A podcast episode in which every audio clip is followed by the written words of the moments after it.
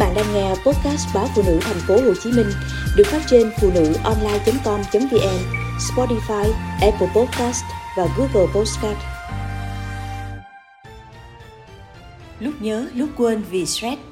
Trí nhớ dễ bị ảnh hưởng bởi căng thẳng hay stress ở mức độ vừa phải, sự căng thẳng có thể là động lực thúc đẩy chúng ta nỗ lực hoàn thành công việc, nhưng căng thẳng kéo dài hoặc nghiêm trọng dễ dẫn đến rối loạn âu lo, gây hại cho hệ thần kinh và suy giảm chức năng ghi nhớ. Các nghiên cứu cho thấy mối quan hệ giữa căng thẳng và trí nhớ là hai chiều. Những ký ức đau thương có thể gây ra những phản ứng căng thẳng, có thể ảnh hưởng đến quá trình hình thành và phục hồi trí nhớ.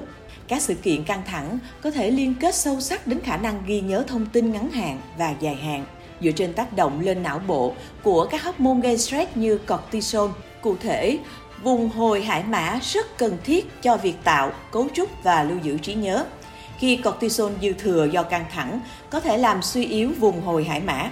Kết quả là khi bị stress, chúng ta có khả năng cao quên nhiều thứ. Trong trường hợp nghiêm trọng, căng thẳng có thể dẫn đến mất trí nhớ. Vì vậy, dành thời gian ra ngoài để thư giãn có thể giúp bạn ghi nhớ mọi thứ rõ ràng hơn căng thẳng ảnh hưởng lớn đến trí nhớ.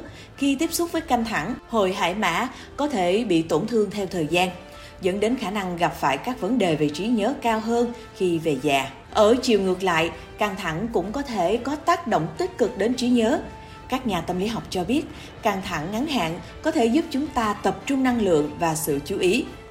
Nghiên cứu mới của các nhà thần kinh học tại Đại học Georgia, Mỹ, bao gồm dữ liệu từ 1.200 thanh niên khỏe mạnh cho thấy, Căng thẳng tinh thần chỉ gây bất lợi khi nó vượt qua một ngưỡng nhất định. Trong nghiên cứu, những người tham gia đã thực hiện một bài kiểm tra trí nhớ. Nhóm nghiên cứu nhận thấy những người tham gia báo cáo mức độ căng thẳng cao hơn, có ít hoạt động hơn ở vùng não, chịu trách nhiệm về trí nhớ ngắn hạn. Còn những người trải qua mức độ căng thẳng từ thấp đến trung bình cho thấy mức kích hoạt trí nhớ làm việc cao hơn. Hoạt động này cũng trùng khớp với hiệu suất tốt hơn trong bài kiểm tra trí nhớ. Do đó, căng thẳng không phải lúc nào cũng có hại cho bộ não. Việc quản lý căng thẳng có thể cho phép chúng ta dự đoán tốt hơn các vấn đề trong tương lai và đưa ra phản ứng phù hợp. Quay lại với nghiên cứu của Đại học Georgia, những người tham gia có mạng lưới hỗ trợ xã hội mạnh mẽ hơn sẽ kiểm soát tốt hơn mức độ căng thẳng của họ.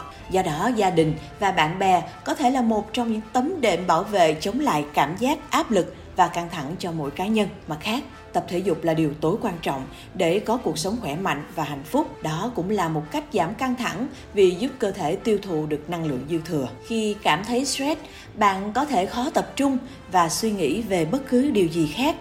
Một cách hiệu quả để giảm căng thẳng là thực hành các kỹ thuật thư giãn như hít thở sâu hoặc thiền định. Bài tập thở rất phổ biến là hít vào bằng mũi đếm đến 4 và thở ra bằng miệng đếm đến 6. Cuối cùng, bạn có thể khó tập trung hoặc ghi nhớ mọi thứ khi mệt mỏi và thiếu ngủ. Vì vậy, ngủ đủ giấc sẽ giúp cải thiện khả năng tập trung và ghi nhớ của bạn.